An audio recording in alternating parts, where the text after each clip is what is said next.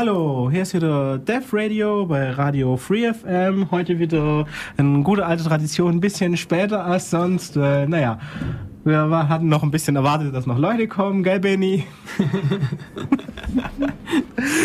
Und naja, haben noch ein bisschen mit der Technik gespielt, weil oh, digitales Mischpult, ah, neues Spielzeug. das hat es ein bisschen gedauert. Also im Studio ist der Michael, hallo. Hey, servus, hallo. Ich bin der Giselbart und wir reden über C, C++, GCC und naja, solche Katastrophen halt. genau. ja, einmal ein Rundumschlag. Ja. Ähm, sollen wir mal anfangen zu erklären, was es ist, wovon wir da reden hier Sonntagmittag im Radio? ja, äh, Compiler. Compiler, ja, genau. Ähm, Programmiersprachen, also wow. Ja, hoch? Nee.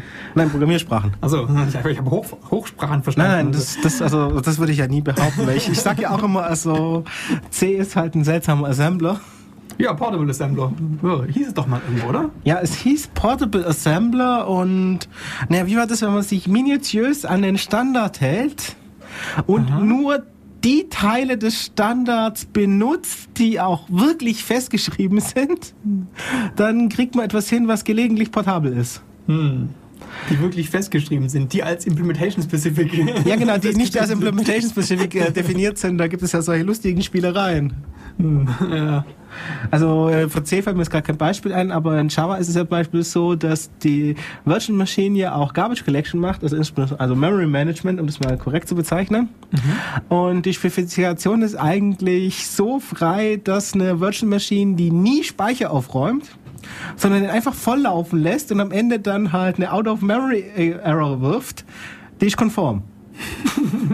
Hey. Und alle, aber alle Welt schreibt Java-Programme so, als würde der Speicher aufgeräumt und auch so, als könnte man der Speicherverwaltung sagen, du mach mal jetzt keine Speicherverwaltung und mach mal bitte genau jetzt Speicherverwaltung. Und die tun das halt, weil Sun ihr äh, VM so implementiert hat, dass das meistens funktioniert. Ja, aber anders ist es bei dem ganzen Seekram irgendwie Arbeit. Also ja, genau. ich, ich glaube, das ist das kanonische Beispiel für äh, Implementation Specific oder Implementation Defined ist, glaube ich, ähm, der klassische Integer-Überlauf. also wenn ich eine Zahl, also ähm, ein Computer hat äh, äh, n Bits, also eine bestimmte, bestimmte Anzahl von Bits, um Zahlen zu repräsentieren. Und wenn es halt voll läuft, weil halt alle Bits voll sind, dann, ja, ich glaube, das ist eben auch Implementation äh, Specific. Das ist, da, da geht es dann schon los. Das ist der trivialste Fall. Ja, ja. ich meine, das Beispiel, das äh, Fefe da ja auch mal geblockt hat, war, er hat oh. äh, Zahlen mhm. verglichen ja. und einer davon war ein Counter und deshalb ändert es sich und naja, und er wollte halt mal Code schreiben, der dann halt wirklich vergleicht. Mhm. Und dann hat er festgestellt, okay, das wird ein bisschen doof, wenn er nicht vorher weiß, was für ein Typ genau die Integers haben. Weil die können ja verschieden viele Bits haben und signed oder unsigned sein. Und dann hat er halt mal so ein Beispiel gepostet von Code, der wirklich für alle Fälle, also für die meisten Fälle hat er noch geschrieben, er war sich nicht sicher, dass es wirklich alles abdeckt, aber so für die meisten Fälle äh, wirklich einen Vergleich macht. Hm. Und auch wirklich das produziert, was er haben will, und das war nicht schön. es war wirklich nicht schön und es war nicht kurz. Hm. Das kenne ich jetzt gar nicht, wovon du da redest, aber es ist, das, das, das habe ich auch äh, mit diesen ähm, ja, Bitbreiten von, von was auch immer für Typen du gerade benutzt, das ist ein Drama ohne Ende. Ja, also, also, wenn man denkt, da so A kleiner B hinzuschreiben und dann denkt, es kommt raus, was man haben will, dann naja, mhm. betet. Ja. Oh, oh, das funktioniert genauso gut. Ja. Also, Aber ich meine, in C gibt es wenigstens noch eine schöne äh, äh, Rescue-Methode. Man macht einfach. Man äh, baut es einfach. Was? Size off oder? Nein, nein, ja, nein, das machst du ja auch noch natürlich. Nein, aber du hast ja einen wunderbaren Präprozessor. Ja. Das heißt, du programmierst diesen hässlichen Teil in C baust du es als Präprozessor-Direktive ein und benutzt dann die immer, statt kleiner, größer und ist gleich und solche Dinge. Okay. Das ist dann natürlich besonders schön, wenn jemand den Code liest und äh, naja, was weiß ich, eine Direktive sieht wie smaller than oder so. Ja. Eine Direktive namens Zusammenschlumpfen. Genau. nein, nein, ich meine, Zusammenschlumpfen ist in dem Fall sogar weniger schlimm. Mhm. Weil wenn du im Code eine Direktive namens Zusammenschlumpfen findest, dann schlägst du ja nach. Ah, und guckst, okay. was die tut. Und du möchtest dann das Smaller Than Makro als. Aber wenn du dann äh, naja, irgendwo Last- das Less Than oder Smaller Than Makros liest, dann denkst du ja, okay, ich weiß ja, was das tut, weil es ja passend benannt. aber Aber das, wenn du dann sehr seltsame Fehler in dem Code findest, dann, naja, fällt dir das vielleicht nicht mehr ein, dass es da dieses Makro gibt und dass da Code dahinter hängt, den du noch nie gesehen hast. oh je. OMG. Also, wie gesagt, das ist auch das Schöne. C sind eigentlich zwei Turing-vollständige Sprachen, nämlich C und Präprozessor. Echt? Präprozessor ist komplett vollständig? Ja. Oh, cool. Ich dachte mal, bei C++ wäre das irgendwie mit, mit, äh, mit Templates irgendwie. Ja, die Tem ja, das ist ja das Schöne an C++. C++ hat noch eine dritte Turing-vollständige Sprache. Nämlich die Templates. Also, wer nicht weiß, was ein Template ist. Also, normalerweise muss man ja äh, definieren, was für Typen man haben will. Also, wenn man, was weiß ich, einen Sack von irgendwas hat, dann muss man halt sagen, okay, das ist ein Sack von Ints jetzt zum Beispiel.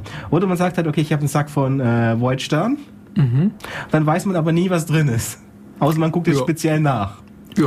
Und was man ja haben will, wenn man zum Beispiel eine Library wie die STL schreibt, ist, dass man sagen will, okay, ich habe hier ein Array von Dingens und du kannst, wenn du das generierst, sagen, was für ein Dingens du haben willst. Und dann hast du ein Array und du kannst nur Dingens reinstecken und du weißt, es kommen Dingens raus. Und für sowas benutzt man eben Templates. ja. Und Wobei, soweit könntest du es eigentlich auch mit Generics implementieren, oder?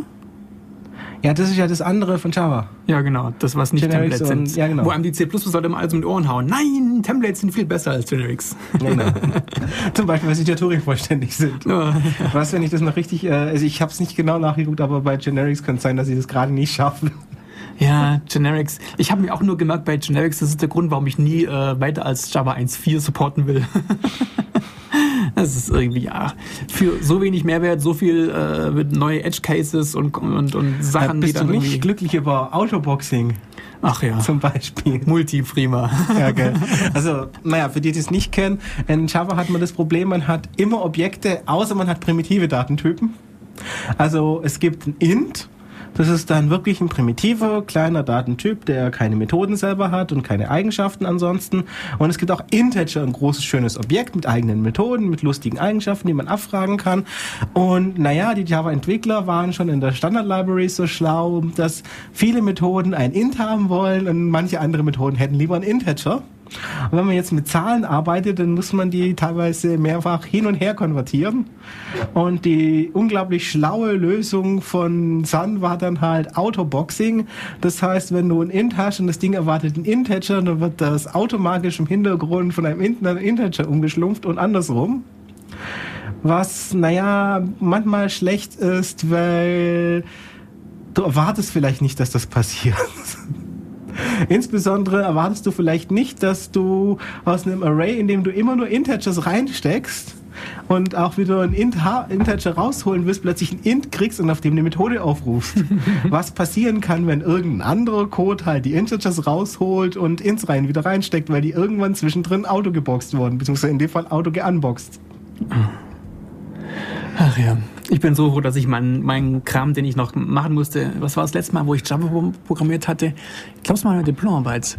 Da habe ich mit Java gearbeitet und da habe ich mich dann komplett noch auf einfach, äh, ja, leider haben wir hier nur JDK 1.4 und ja, Ja. dumm gelaufen. Kann man halt leider keine Generics benutzen. Oh, sehr traurig. Ja.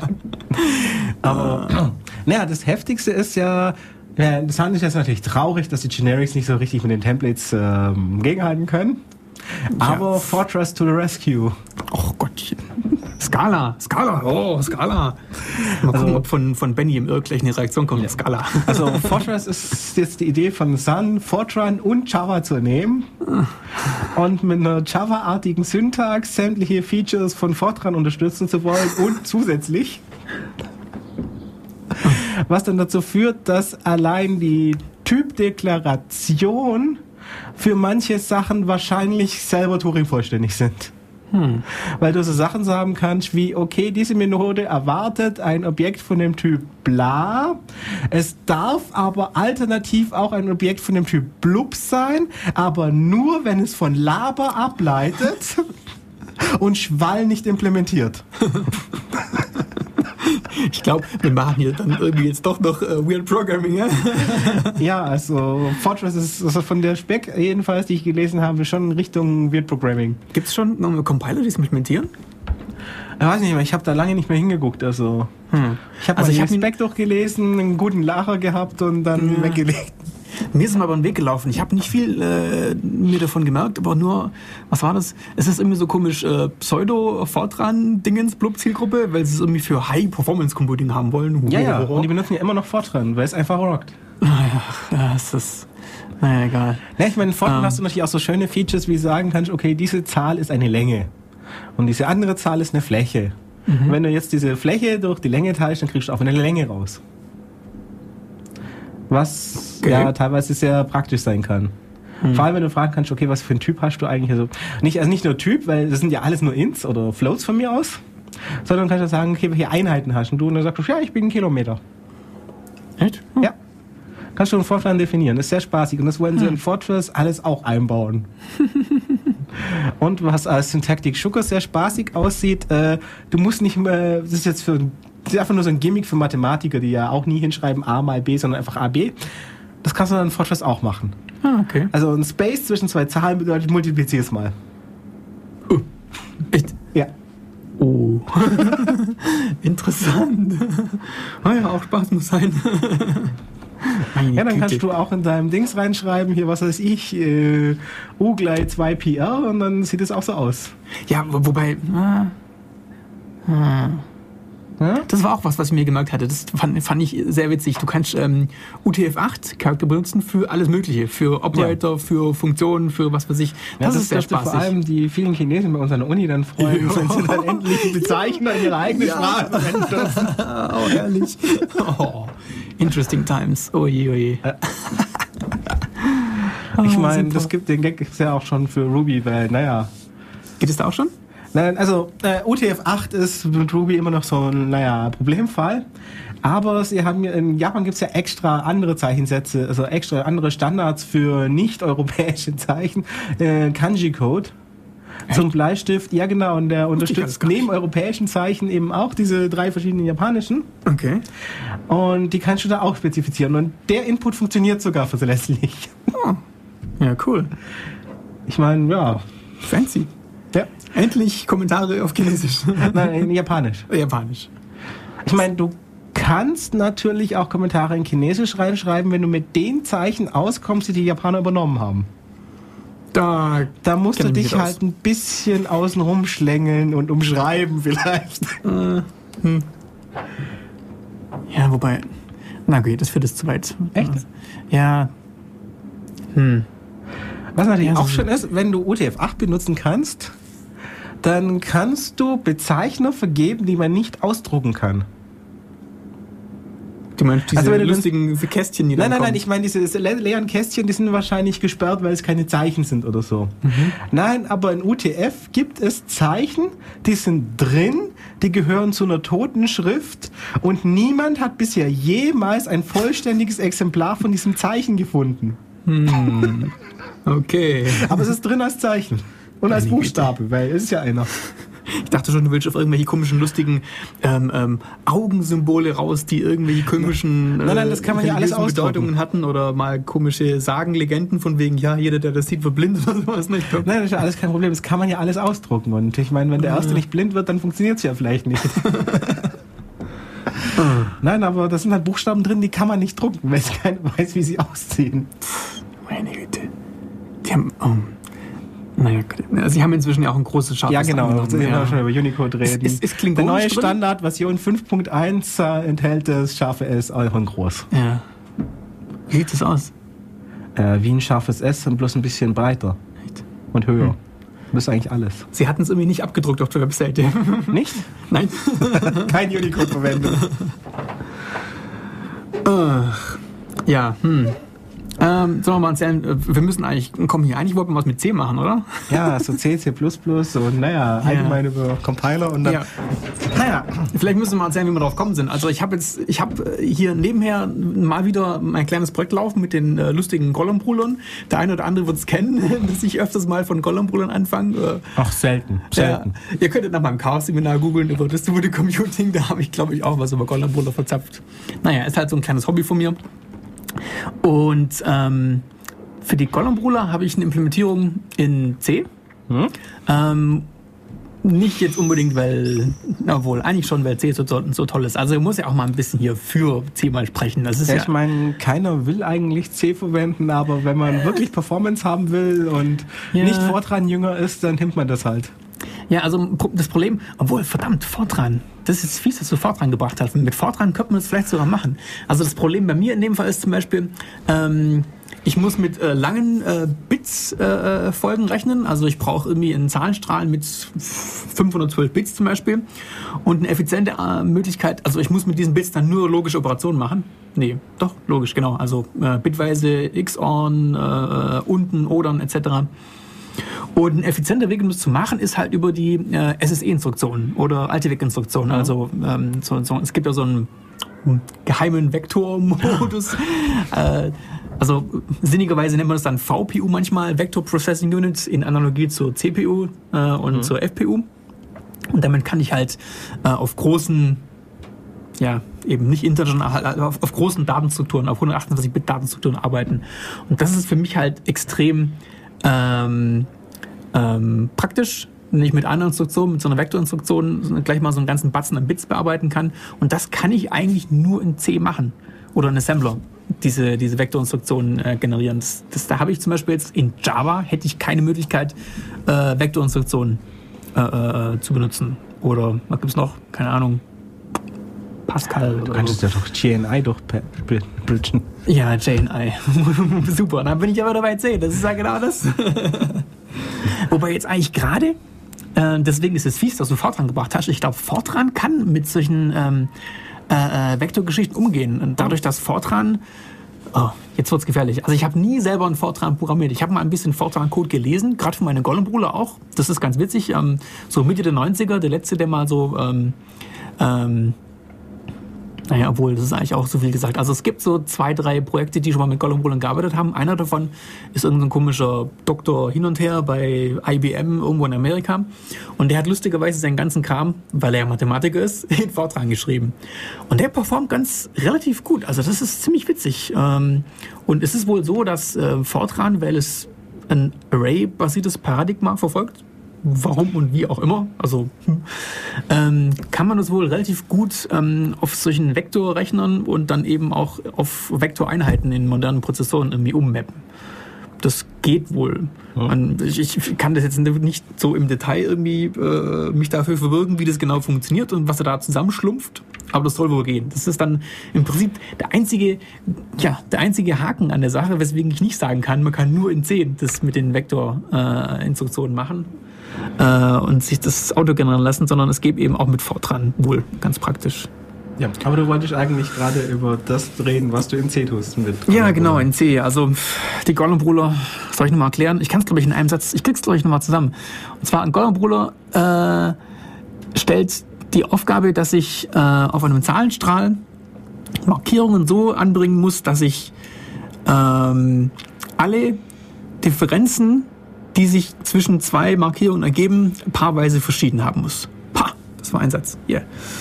Und das ist halt implementiert in, in C, indem man das Ganze ähm, halt bitweise macht. Also ich mache jetzt kein Array, der meinen Zahlenstrahl repräsentiert, wo jeder Slot eine Zahl ist und dann halt über die Array-Indizes sich ergibt, welcher Slot für welche Zahl steht, sondern ich habe halt das Ganze mit Bits und versucht es so möglichst low-level zu machen, wie es halt irgend geht, um Platz zu sparen, damit ich weniger Bits durch die Gegend schaufeln muss.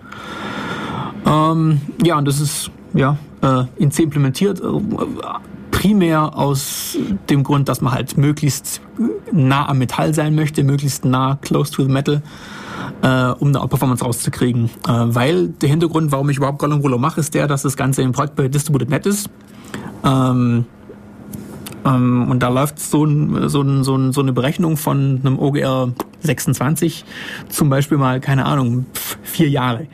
Und da bringt's halt dann schon was, wenn das vielleicht vier Prozent schneller läuft.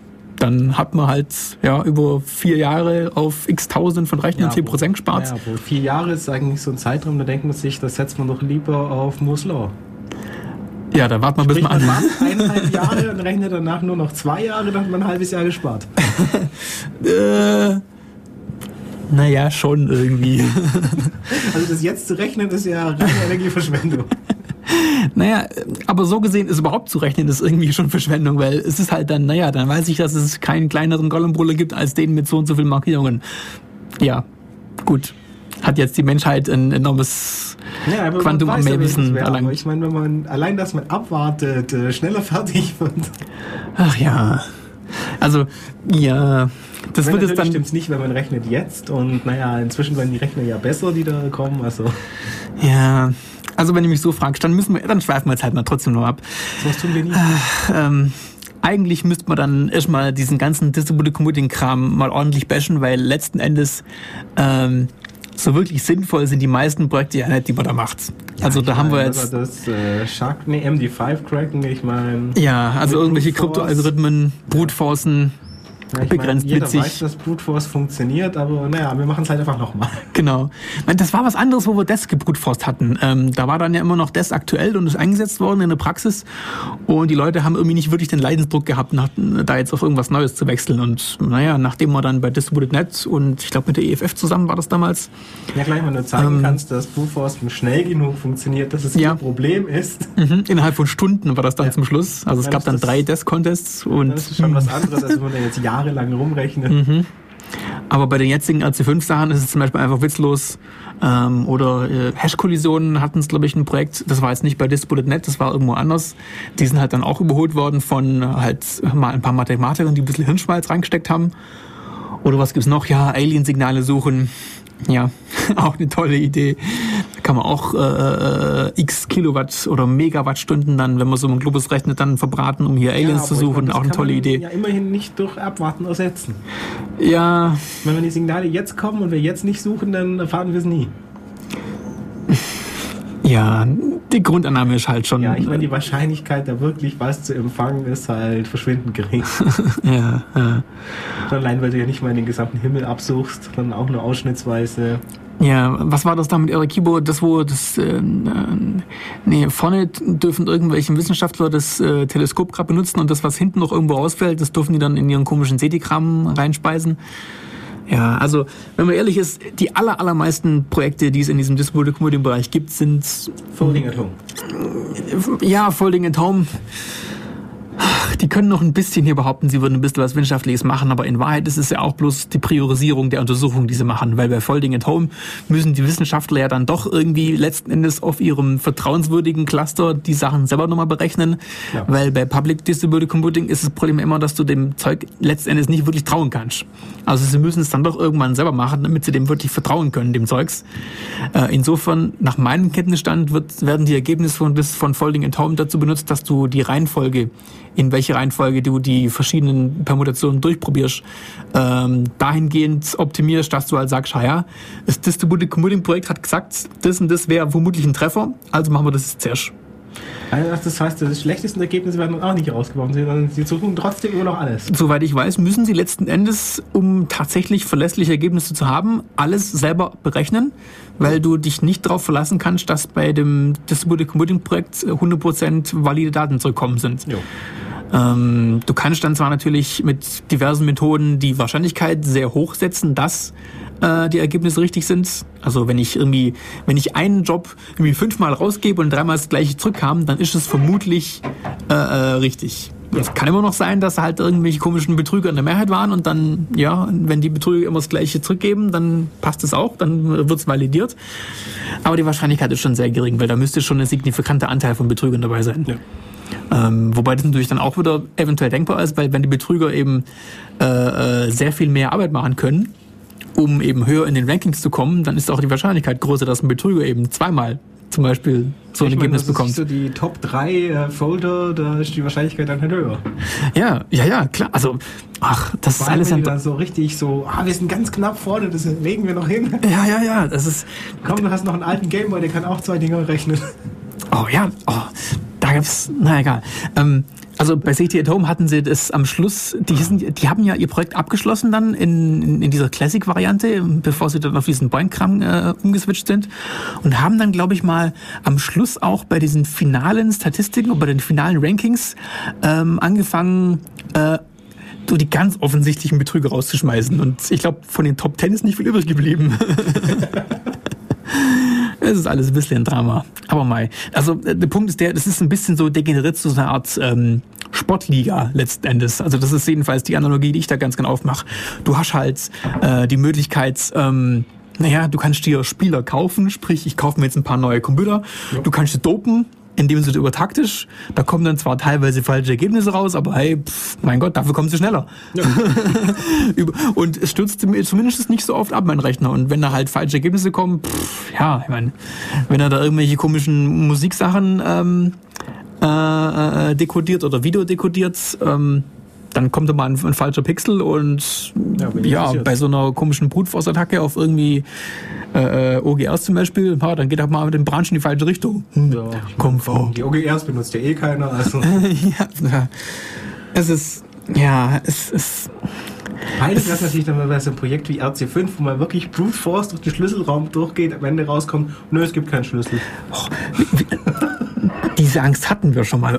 Und zwar, ich, ich weiß nicht genau, welche das war. Also, also wenn du bei Brute Force durch den ganzen Schlüsselraum durchgehst, dann ist da die Wahrscheinlichkeit eigentlich, dass du nach der Hälfte so damit rechnen könntest, ja, also jetzt könnte man schon mal drauf treffen auf den richtigen, ja. weil, ja. Ähm, und wir hatten bei irgendeinem von den RC5-Projekten den Fall, dass wir, glaube ich, bis zu ich, 70, 80 Prozent gekommen sind.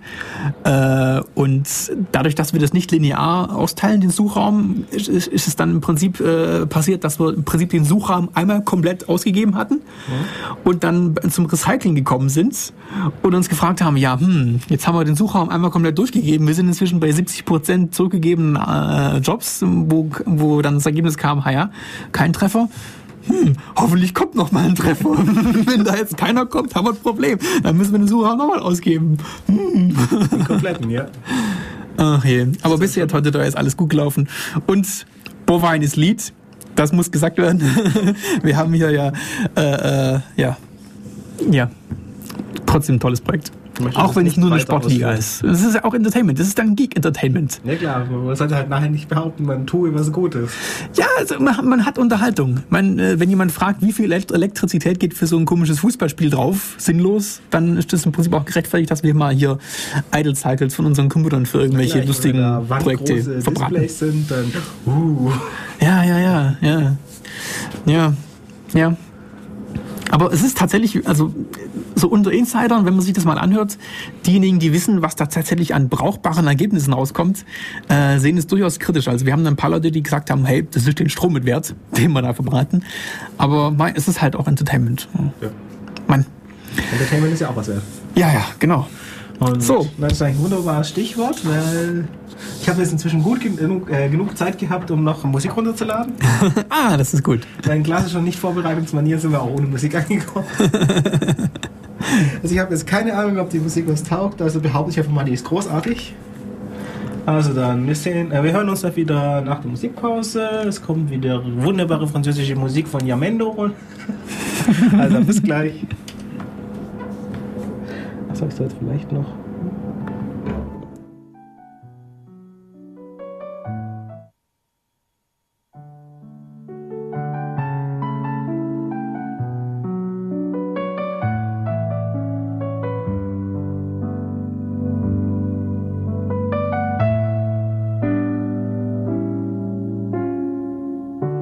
Elle regardait souvent par sa fenêtre.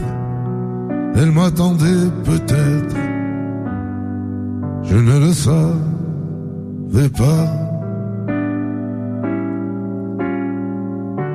Elle a mis des rideaux à ses fenêtres. Elle se cachait peut-être. Je ne la voyais pas.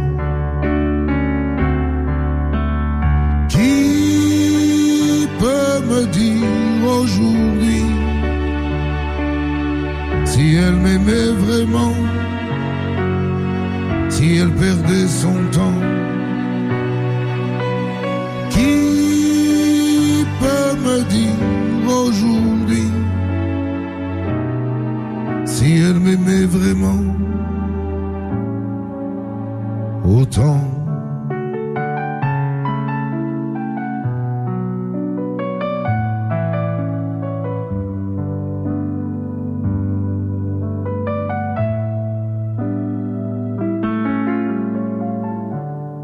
passé souvent sous ses fenêtres. J'ai attendu longtemps, même quand il y avait du vent. J'ai dû parler souvent sous ses fenêtres. J'ai dû chanter peut-être. Il est passé le temps.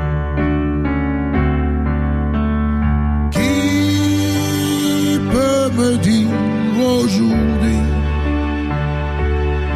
si je l'aimais vraiment, si je perdais mon temps. Qui peut me dire aujourd'hui si je l'aimais vraiment autant?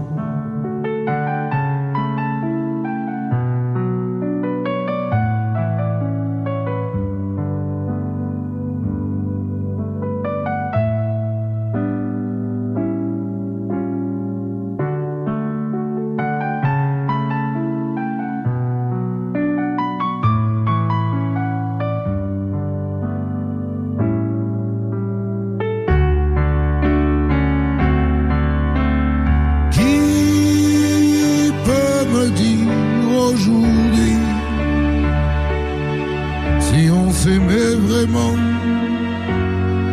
comme des adolescents. Qui peut me dire aujourd'hui si nous aurions dû être amants?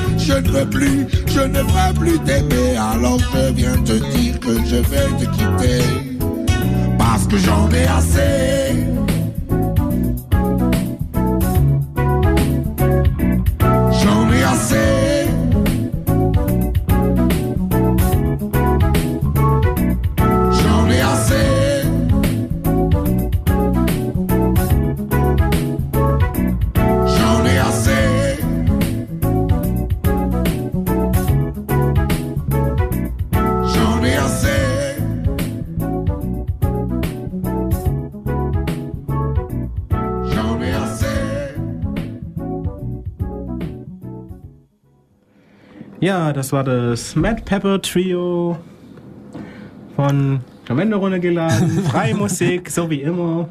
Könnt ihr euch auch holen, brennen, weitergeben, verhunzen. Ja, freie Musik, Ruhlort. Eben. also. Ja, jetzt haben wir ja ausgiebig motiviert, wofür ich meinen C-Kram brauche. Ähm, und irgendwie hat man dann beim letzten Montagstreff, übrigens, äh, wir treffen uns ja jeden Montag im Café Einstein in der Uni, kann jeder hinkommen. Und da hatten wir dann letzten Montag oder vorletzten Montag war das äh, mit, was war das, Nico, glaube ich, ein bisschen Ja. gerantet, weil Nico auch, ähm, was, was macht denn Nico gerade in C-Code? Schön, Keine super. Ahnung. Nee, stimmt gar nicht. Nico ist nur ein Gentoo-User und muss dauernd C-Code kompilieren. Ja, und stößt da auf Bugs. ja, der klassische Fall, ja. Ja, die sind gerade alle dabei, ihren ganzen. Kompilierst du noch oder benutzt du schon? Ja, ja. ja, Gentoo eben. Die sind wohl anscheinend gerade, zumindest hat Nico das erzählt, alle dabei, ihren, ihr komplettes System mit GCC 4.3 äh, neu zu übersetzen, weil der ja viel besser schlumpft, viel tolleren Code produziert. Und da haben wir dann ein bisschen, ja, ein bisschen uns über C beschwert und verschiedene Compiler etc. Es ist, ja, also eigentlich ist C, ist C eine einfache Sprache, wenn ich mir da so Sachen anschaue wie C++, äh,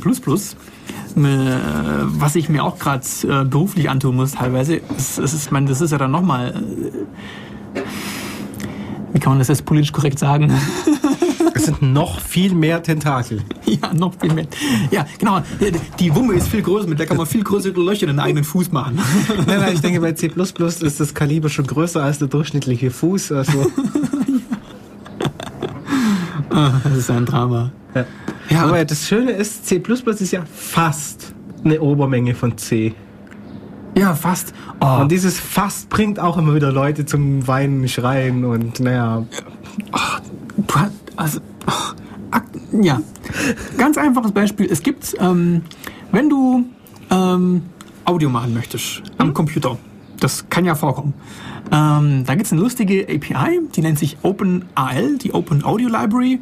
Und das ist ja ganz, ganz nett. Damit kann man halt dann ja, ein paar Samples reinwerfen und dann werden die ausgegeben. Und die OpenAL-Bibliothek macht dann das ganze Low Latency, Threading und hin und her, was du da machen musst, damit es die Puffer am Laufen hält und so Zeugs.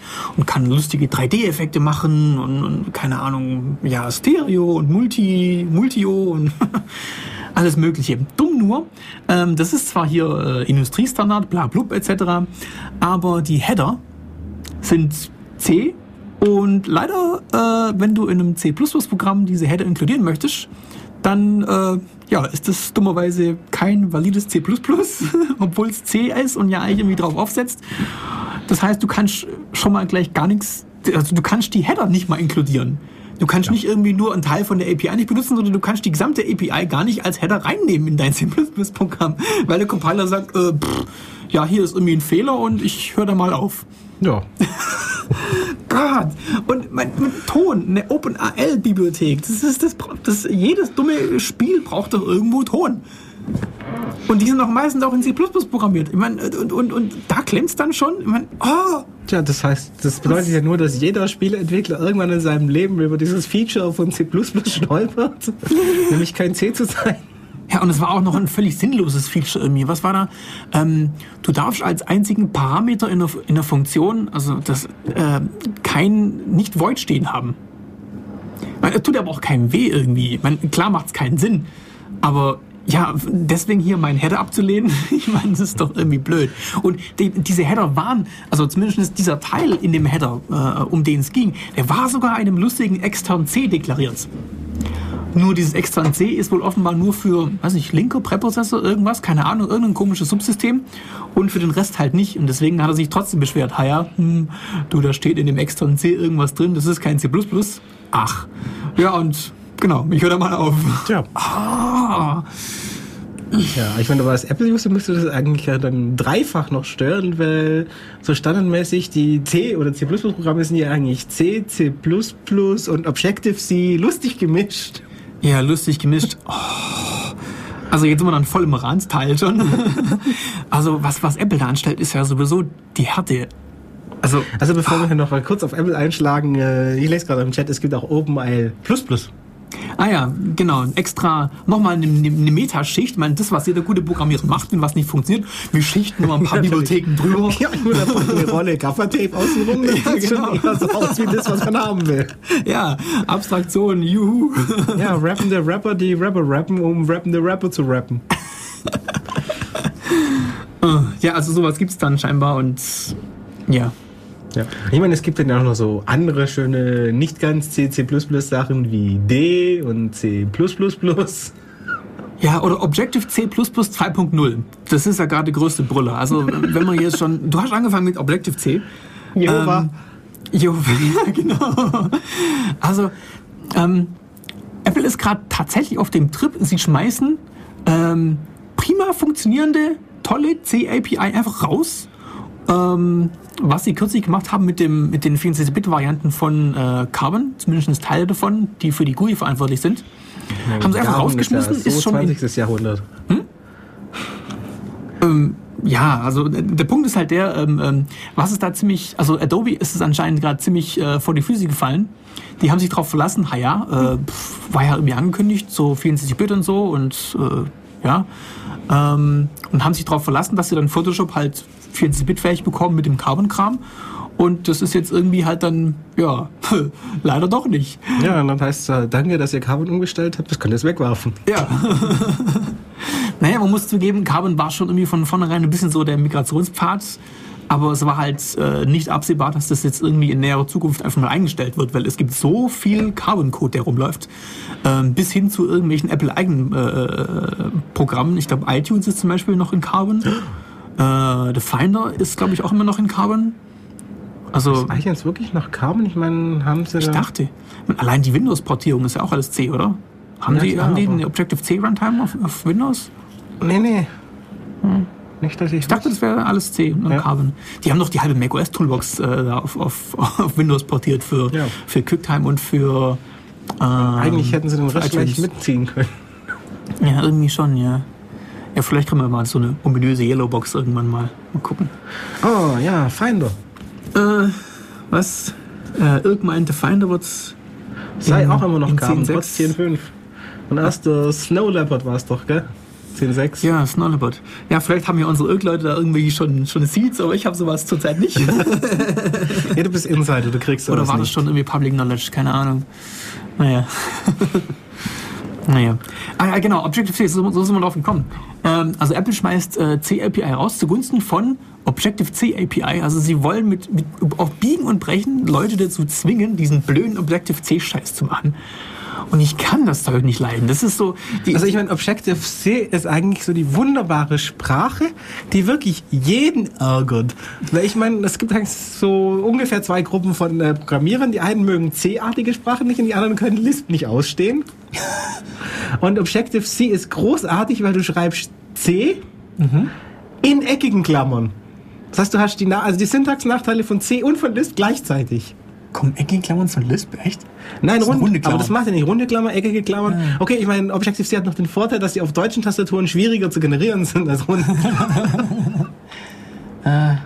Also ich beschäftige mich aus Prinzip nicht so sehr intensiv mit Objective-C, weil ich es einfach nur eklig finde. Aber ich dachte, die hätten irgendwie so Smalltalk-Anleihen oder sowas in Richtung, keine Ahnung. Ja, ja. Auch mit diesem dynamischen, Ja, ja, dynamischen Kram mit Sand und den ganzen Söhnen. Ja, genau. genau das, Objective-C ist wirklich so, die, so diese Multi-Hass-Sprache für alle Leute.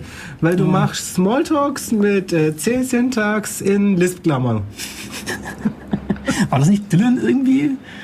Mit, mit na, Nein, nein, Dylan hat dann die Lisp-Klammer nicht mehr. achso, stimmt, ja. Das ist dann nur Smalltalk in C. Oh je, oh je. Und das ist dann eine Hassgruppe weniger. Na, also, Also sp- spätestens, wenn du mal wirklich mehrere Objective-C-Aufrufe ineinander geschachtelt hast, was ja so beim Programmieren so öfters passiert, dann hast du eckige Klammer auf, eckige Klammer auf, eckige Klammer auf, äh, Ziel, Objekt, bla, Methode, eckige Klammer wieder zu, dazu wieder äh, Methoden aufrufen, eckige Klammer zu, dann wieder was auf und so. Und es sieht halt wie Lisp aus, nur eckiger. Eckiger, genau. Eckiges Und dann Lisp. hast du dazwischen so die Zeilen, die wirklich wieder pures C oder C++ sind. Also so von der Optik her ist das wirklich ein schlimmer Bastard und naja. Wobei Objective-C immerhin eine echte Übermenge von C ist. Also du kannst wenigstens dann äh, gefahrlos C äh, mit reinnehmen und benutzen und dann passiert wenigstens nichts. Also immerhin schon mal. Es ist, Es ist nur anders krank im Vergleich zu C++. Ja, aber dann wird es ja interessant, wenn du C++ auch noch reinmischt. Ja, Hast genau, das Ahnung, ist wie sie das gelöst haben? das ist ja der Brüller dann, ja. wenn Objective-C eine Obermenge von C ist und C++ nicht, dann, naja, Ähm, kriegst du Ah. deinen kleinsten gemeinsamen Nenner? Also, äh, ja, also du, du, du darfst, du darfst glaube ich, nicht alle Features von C benutzen. Zum Beispiel solche Sachen wie Runtime-Type-Information und solche Sachen funktionieren, glaube ich, nicht. Und die Syntax-Interpretation orientiert sich auch eher mehr an, an C, glaube ich. Also es ist kein hundertprozentig striktes C++, was dieses Objective C++ dann äh, äh, durchlässt. Aber du brauchst es halt. Wenn du interfacen musst zwischen C++-Code und Objective-C API, dann musst du halt ähm, Objective-C++ benutzen. Und wenn du dann ähm, auch noch, ähm, was war jetzt? Äh, genau, wenn du dann auch noch ähm, die neue Objective-C-Variante, die sie kürzlich bei der WWDC vorgestellt haben, Objective-C 2.0, juhu, äh, mit, was ist da neu bei Objective-C 2.0? Ja, genau, Garbage Collection haben sie bekommen bei Objective-C. Ähm, was gibt's noch? Ähm, irgendwelche automa- automatischen Properties, ich weiß auch nicht genau. Ähm, jedenfalls kannst du dann letzten Endes äh, Objective-C++ 2.0 bekommen, wenn du irgendwelche tollen 2.0-Features von Obje- Objective-C benutzt und dann eben ähm, C++-Code rein interfacen musst und ja, genau.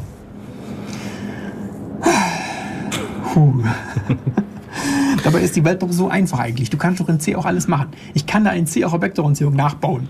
Ist ein bisschen mehr Aufwand, gebe ich jetzt zu. Minimal. Aber man Ich kann es im das Prinzip auch machen. geht ja auch in Brainfuck, also das ist ja kein Argument. Ja, ja. Okay, das ist wahrscheinlich noch etwas schmerzhafter als in C. aber- Ja. Also ich weiß nicht. Also letzten Endes ist es vielleicht ein bisschen Geschmackssache. Ähm, äh, Im Irk kommt auch gerade die Beschwerde, wir, wir trollen jetzt gerade ein bisschen. Äh, das stimmt vielleicht auch. Aber Objective-C ist einfach nicht mein Ding. Es ist, es ist, es ist nah genug an C und Java, dass man immer denkt, ja, ich weiß, was da vor sich geht. Und, es ist weit genug weg, dass man sich immer wieder die Zehen abschießt. Ja, genau. Und dann doch wieder anders genug, dass man sich jedes Mal so dermaßen aufregen muss, weil es halt doch immer irgendwie genau nicht das macht, was du jetzt gerade denkst. Ja, ich Oder auf mein, eine andere Art und Weise. Außerhalb. Informatik nennt man sowas ja Uncanny Valley. Kann ich nicht. Kennst du nicht? Also, wenn, also, das, äh, was für ein Horrorfilm und so benutzt wird, also wenn es irgend so ein schreckliches Alien gibt.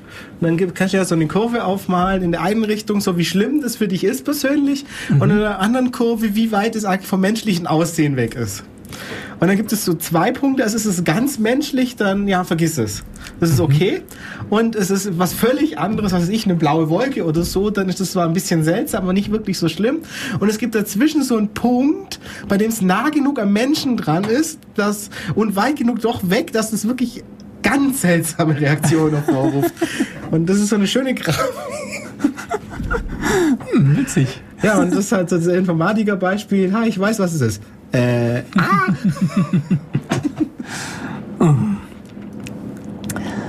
ah! Ja. Ähm, Aber wenn du schon sagst, äh, striktes C, vorher, wo du sagtest, dass das was der, der Apple-Dinger da nicht mehr macht, oder App kein striktes C++ mehr ist, ich meine, das macht ja nicht nur Apple, da seltsame Bonus-Features in die Compiler einzubauen. ja, ja, so, ja. Also bei C, ich weiß gar nicht genau. Also äh, äh, in letzter Zeit sind mir eigentlich die GNU-Isms, also die Erweiterungen von beispielsweise eben dem GCC, populärer Compiler aus der Copyleft-Ecke, ähm, sind mir in letzter Zeit hauptsächlich bei C++ über den Weg gelaufen. Bei C, muss man mal überlegen. Hm. Ja. Also lange Zeit waren zum Beispiel var-Arrays äh, ein GNU-Ism, dass ich ähm, die Größe von Arrays zur Laufzeit angeben kann und das nicht schon zur Compile-Zeit angeben muss. Waren lange Zeit, glaube ich, ein GNU-Ism, ist inzwischen, glaube ich, aber seit 1099 schon äh, offiziell auch im Standard drin.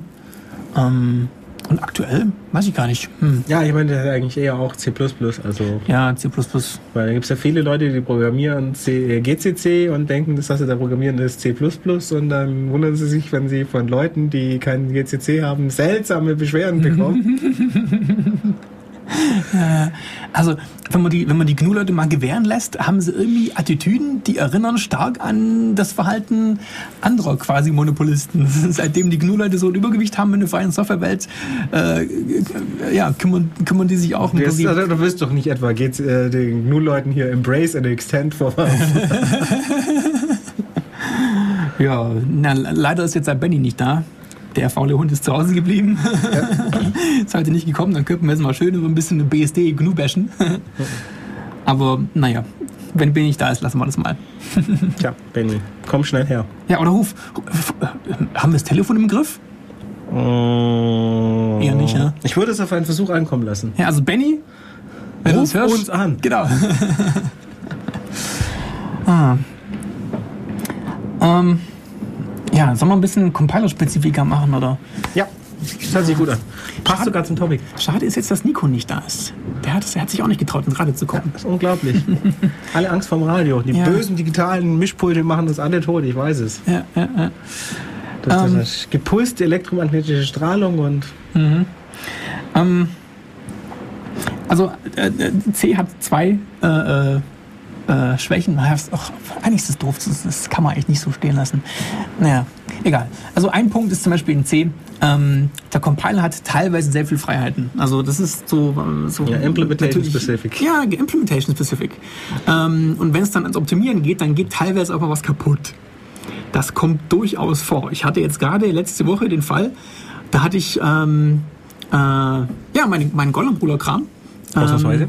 Mit Optimierung übersetzt. Ähm, was, was war das? Ich glaube, das war ein ganz unschuldiges O3 Funroll. Ähm, und hat dann auf meinem Core 2 basierten äh, äh, MacBook prima funktioniert. Raufladen auf einen auf Server. Das Ding hat, ähm, äh, ich glaube, Opteron CPUs waren das, also auch x86, gleiche Architektur, aber ein anderer Hersteller. Und habe dann nach ein paar Tagen festgestellt, hm, okay, also da kommen zwar meistens die richtigen Sachen bei raus und es sieht auch aus, als ob er das Richtige machen würde, aber irgendwie, da hat er jetzt was nicht gefunden, was er eigentlich hätte finden sollen in dem, in dem, in, bei, dem, äh, bei der Ausführung von dem Suchprogramm. Das ist jetzt aber irgendwie komisch. Und dann gucken wir sich das mal an und was ist Tatsache? Der gleiche Code, äh, identischer Quellcode, äh, identische Compiler-Version GCC 4.3, ähm, kommt Code raus, der auf einem Core 2 funktioniert, auf dem Opteron nicht funktioniert. Hallo? Das ist ja. Ah.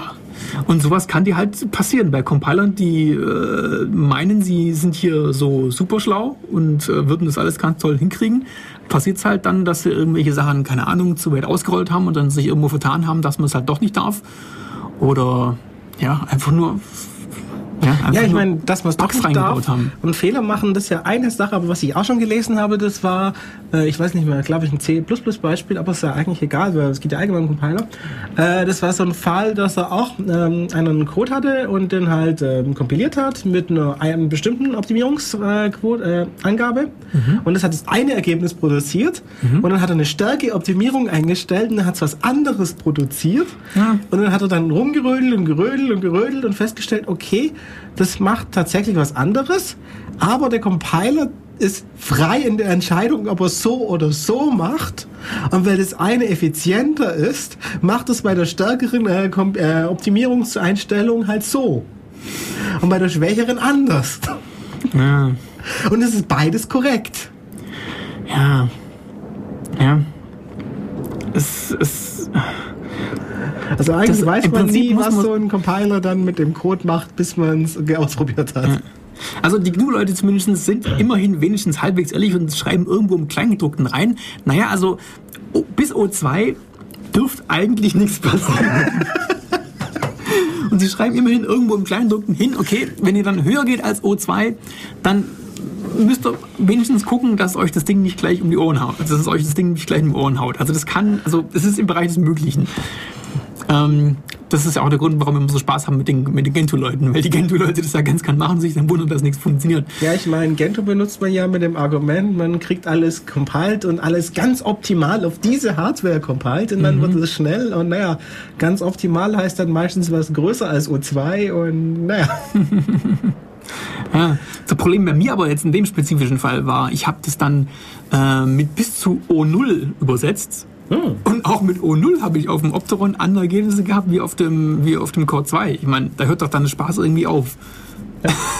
Es ist, äh, ja, irgendwas aus. Das ist ein, na, sowas kann man nicht bringen. Ähm, aber es gibt Alternativen. Ähm, man kann natürlich zum einen alte Versionen von GCC nehmen. Das ist wohl halbwegs auch üblich. Also ähm, Aber als sie noch nicht wussten, wie man optimiert. ja, ja, wenn so gewisse ja, ohne es Namen nennen zu wollen, NetBSD-Distributionen sind lange Zeit auf sehr alten GCC, was ich, zwei oder drei Versionen rumgelaufen und sind jetzt erst kürzlich, glaube ich, auf den GCC 4 überhaupt mal raufgegangen. Ich weiß nicht genau, welchen GCC 4 sie genommen Das sie dürfte jetzt auch ein inzwischen Schock gewesen sein, oder? Ja, also es hat wohl ein bisschen Arbeit gemacht. Ähm, Oder beispielsweise auch ein populäres Beispiel, QEMU. Äh, QEMU kennt man vielleicht, das ist ein Emulator, äh, mit dem man, äh, ich glaube, inzwischen kann er auch virtualisieren nur. Also wenn ich auf der gleichen Architektur bleibe, äh, ist er halbwegs schnell sogar. Oder äh, wenn ich auf einem PowerPC-Prozessor, einen x86-Prozessor emulieren möchte, dann kann halt QEMU das was machen. Der arbeitet bis heute auf äh, bis heute nur mit GCC 3.3, wobei das Argument, glaube ich, da gewesen ist, dass irgendwelche äh, merkwürdigen Inline-Assembler-Geschichten hatte oder irgendwelche äh, lustigen Syntax-Geschichten, die vom neueren GCC nicht, nicht mehr so supported werden. Also das ist ein, ein valider Weg, den man gehen kann, oder man nimmt halt einen anderen Compiler. Und da gibt es witzigerweise tatsächlich noch andere außer dem GCC, ähm, was irgendwie offenbar nicht mehr so wirklich bekannt ist. Also wir hatten das beim Montagstreff äh, mal als Frage in die Runde geworfen, hey Leute, wer kennt denn noch einen anderen C-Compiler außer dem GCC? Äh, und irgendwie Ja, ich meine. war dann Stille. Aber es gibt natürlich noch ein paar andere. Ja, ICC, LLVM jetzt. Ja, genau. ICC, das ist der Intel C-Compiler. Das ist, der ist richtig gut sogar in, in ein paar Punkten. Zumindest kann er sehr gut ähm, äh, SpecInt und SpecFP kompilieren. Ja, ich meine, das sollte zumindest Intel gut sein. Und dann kenne ich zum Beispiel noch den Mr. C. Das war ein alter Compiler, den es aus der Apple-Ecke gegeben hat. Der konnte sehr guten äh, PowerPC-Code generieren. Dann, ja, was gibt's noch? Äh, MSVC, klar. Der Visual Studio Compiler von, von Ja. Microsoft. Dann LLVM, hatten wir schon. Ja. Äh, über den können wir vielleicht ein bisschen mehr noch, noch reden, weil der ist ganz spaßig, was da so, was abgeht in der Richtung. Ähm, was gibt's noch? Ein XLC kenne ich noch. Äh, mit dem hatte ich sogar mal zu tun. Das ist auch ein PowerPC-Compiler. Ähm, dann gibt es, glaube ich, noch irgendwo so einen ARM-Compiler, so einen lustigen. Äh, von ARM selber, den die vertreiben. Ähm, da weiß ich aber nicht ganz, ganz genau. Benutzt habe ich den, glaube ich, selber nicht. Oh ja, hier, ähm, äh, aus dem Irk kommt gerade noch der Sun CC, klar. Ja. Äh, wie heißt der nochmal? Sun. Fällt mir nicht mal ein, der hat auch einen komischen Namen. Ach Ist so. das nicht der, der Forte-Compiler? Hm. Hm, Tiny C. Tiny C, noch ein. Den kenne ich jetzt nicht. Ja, aber naja. C. Kann der. Nee. Es gibt noch einen für, für, für ein Embedded. Wie hieß denn der nochmal? Ach, das.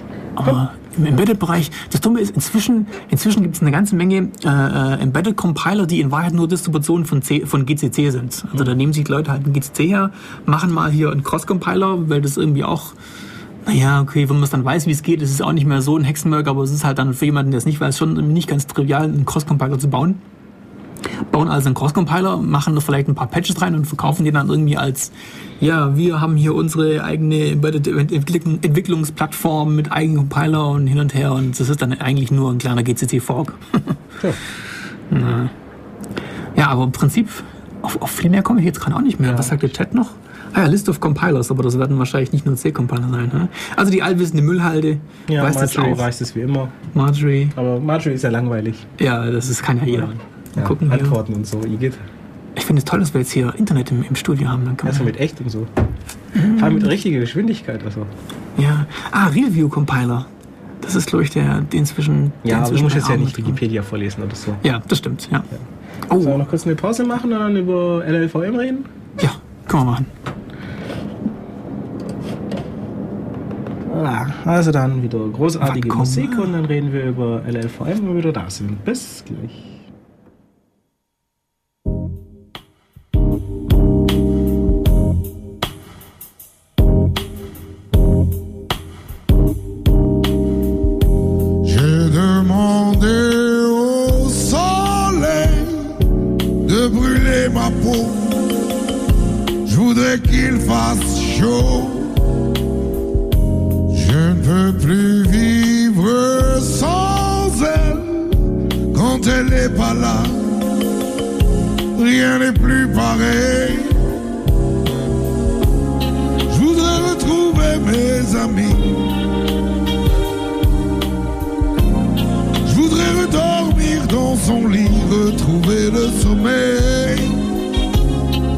je ne peux plus vivre ainsi.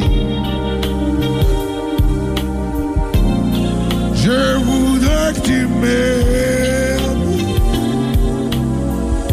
J'ai demandé au soleil de brûler sa peau sur le sable chaud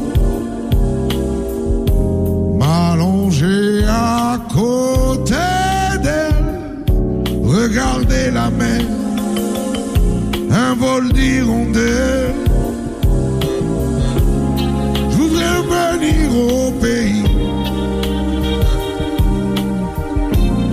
Je voudrais redormir dans son lit, retrouver le sommeil.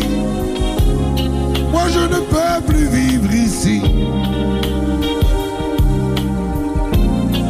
Mon Dieu que je l'aime.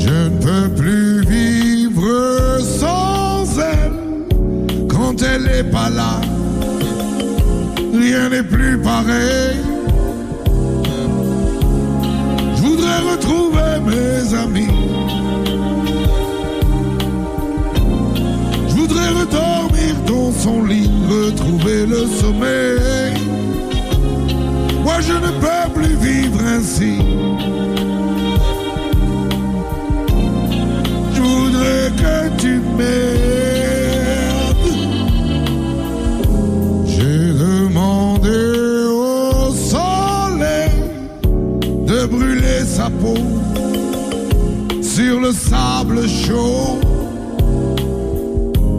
m'allonger à côté d'elle, regarder la mer, un vol d'hirondelle. Je voudrais revenir au pays.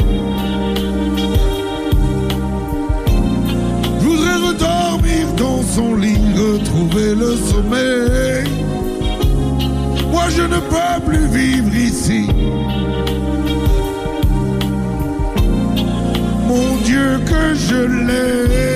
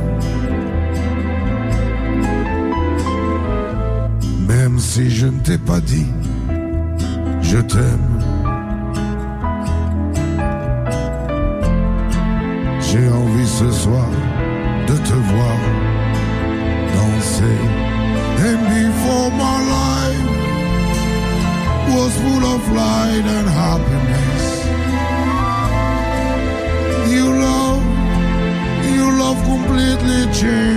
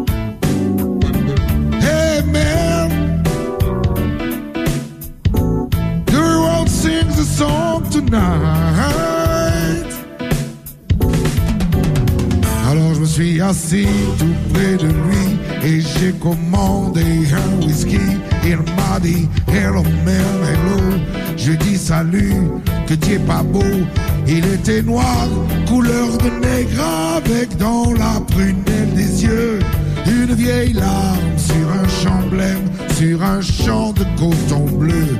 Je l'ai regardé au fond de sa chaise, il avait au doigt un cigare. Il m'a dit, hey man, stay with me.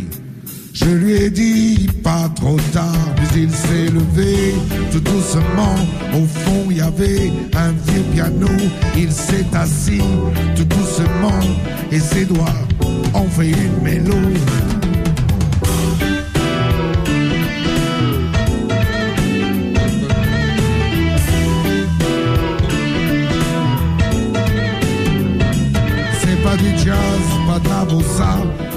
Vieux blues noir, je crois. J'ai bien aimé, j'ai bien plané. Et puis doucement, je suis rentré tout seul chez moi. Dans l'escalier, je me suis surpris à fredonner.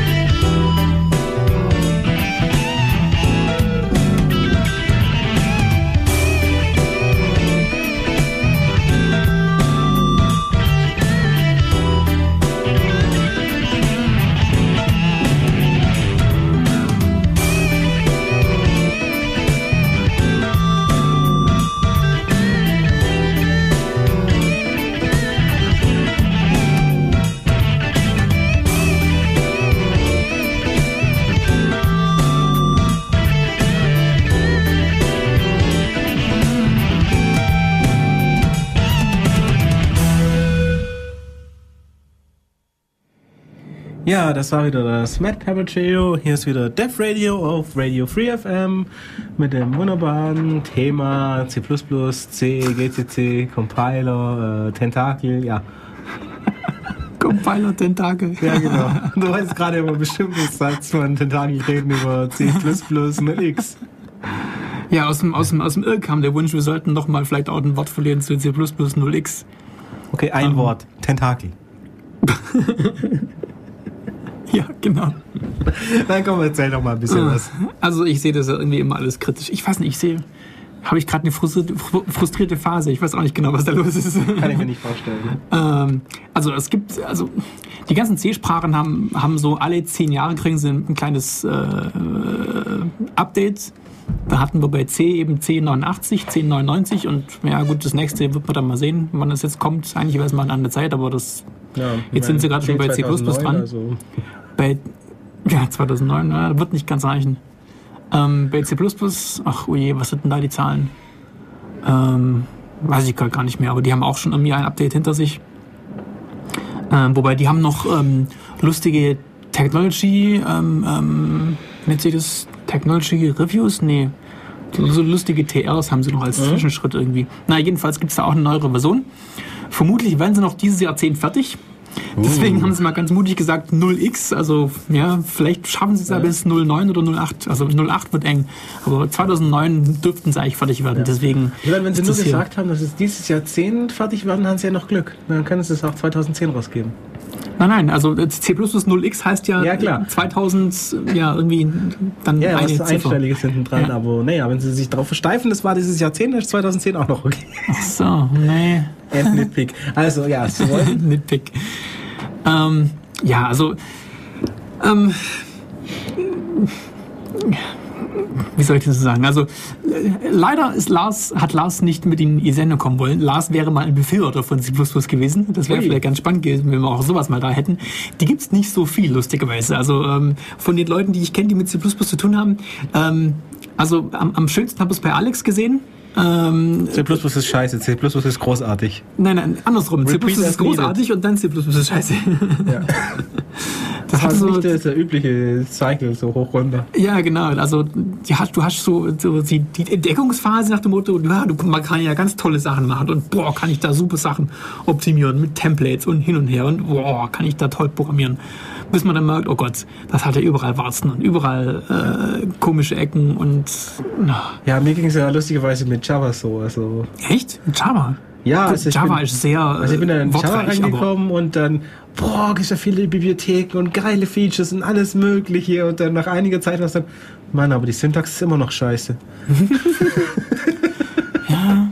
Also ich weiß nicht, ich fand, okay, ähm, ich gehöre zu den Leuten, die äh, behaupten, die Sprache muss von der Semantik her so primitiv sein, wie es irgendwie geht und die ganze Komplexität gehört in Bibliotheken gefälscht. Äh, deswegen finde ich primitive Sprachen eigentlich ganz schön. Und ich fand eigentlich Java so bis, bis 1.4 fand ich es eigentlich ganz, ganz, ganz nett. Das steht nicht im Weg rum, da muss man sich keinen großen Kopf machen, wie jetzt irgendwo hier äh, was noch schöner formuliert werden kann. Man formuliert es halt primitiv, so wie es halt, naja, man flanscht es halt hin und gut ist.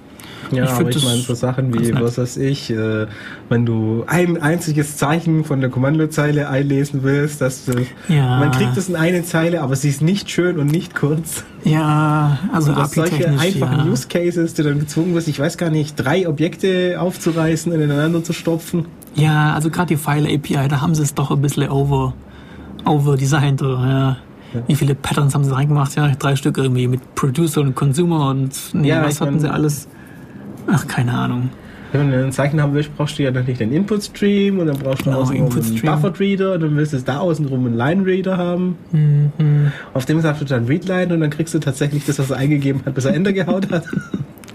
Oh, ja, schrecklich. Ja, aber das ist ja alles Bibliothekskram. Das kann man ja dann auch noch irgendwie mal ersetzen. Das ist ja nicht so, nicht so schlimm. Ja. Das finde ich jetzt eigentlich gar nicht so tragisch. Aber zum Beispiel, ähm, um auf C zurückzukommen, C hat. 0x. Äh, nee, nee, Moment. C in der jetzigen Form ohne 0x hat meines Wissens immer noch nicht die Standard-Integer, äh, also die Standard, Standard äh, Typ, Typen für fixierte Bitbreiten. Ja, das ist ja das Problem. Wie groß ist der Int? Ja, schauen wir halt mal nach. Ja, genau, schauen wir mal. Wird schon irgendwie groß sein. Ja, und ich meine auch die anderen Typen, die du hast. Also ein Byte ist ein Byte groß. Ja, wobei das, wobei das Char heißt, nicht Byte. Ja, schau. Aber inzwischen ist ja die Größe eines Bytes auch definiert. Äh, sicher? Ich glaube, wenn du es richtig standardkonform machen möchtest, dann musst du nach wie vor äh, dieses Char, Char-Bits-Makro benutzen, was irgendwo Muss rumfährt. wirklich Also immer du, noch nachschauen, wie groß eigentlich dein Char, sprich dein Byte ist. naja, also, du darfst dich, glaube ich, nicht 100 Also gut, okay, da, dass ein Byte 8 Bit sind, darauf darf man sich gleich verlassen. Ja, ich meine, das war früher nicht so, aber naja. Und dass man mindestens ein 8 Bits äh, äh, jawohl, ja. Ja, ich meine, das sind so Sachen. Wenn- wenn- wenn Bei so einer alten Sprache wie C, da wird es dann halt schwierig, weil ganz früher war so ein Byte halt irgendwas zwischen 5 und 13 Bit. Und das wusste man auch nur, weil das ungefähr die Spanne der verfügbaren Architekturen war. Echt beim Byte auch? Ja. Wow. Und ein Nibble war effektiv definiert als es ist, es ist weniger als ein Byte, nach Möglichkeit ein halbes. Ja, ja, da, da also äh, um, diesen Kontext zu machen, Und meine, ist ja ein Biss und ein Nibbel ist so ein bisschen abgenibbelt. Ja, ja, so ein halt, bisschen ja. knabbern, ja. Knabbern, ja. Und dann haben wir ja jetzt das Problem, okay, wir haben das Char, wir haben Short, wir haben Int, Long, Long, Long. Ja, genau. Ja. Und äh, ich denke, was, wir, wir, was haben wir am Montag rausgefunden? Bis auf das Long Long sind sie effektiv alle hintereinander so definiert, dass wir sagen, nicht weniger als das vorher und nicht Ja, mehr als das nächste. ja, genau, genau. Also das kleinste ist ähm, äh, Char, Char und ja. das ist ein Byte, beziehungsweise das ist halt so viel wie Char-Bit sagt, dass es wäre. Das Ja. ist dann der, der Trick hier mit dem mit dem exakten äh, mit der exakten Konformität. Ähm, und genau, Short ist halt, größer nicht, als das größer ist nicht gleich. weniger. Ja, genau. Und ist auch größer gleich und Long ist auch größer gleich.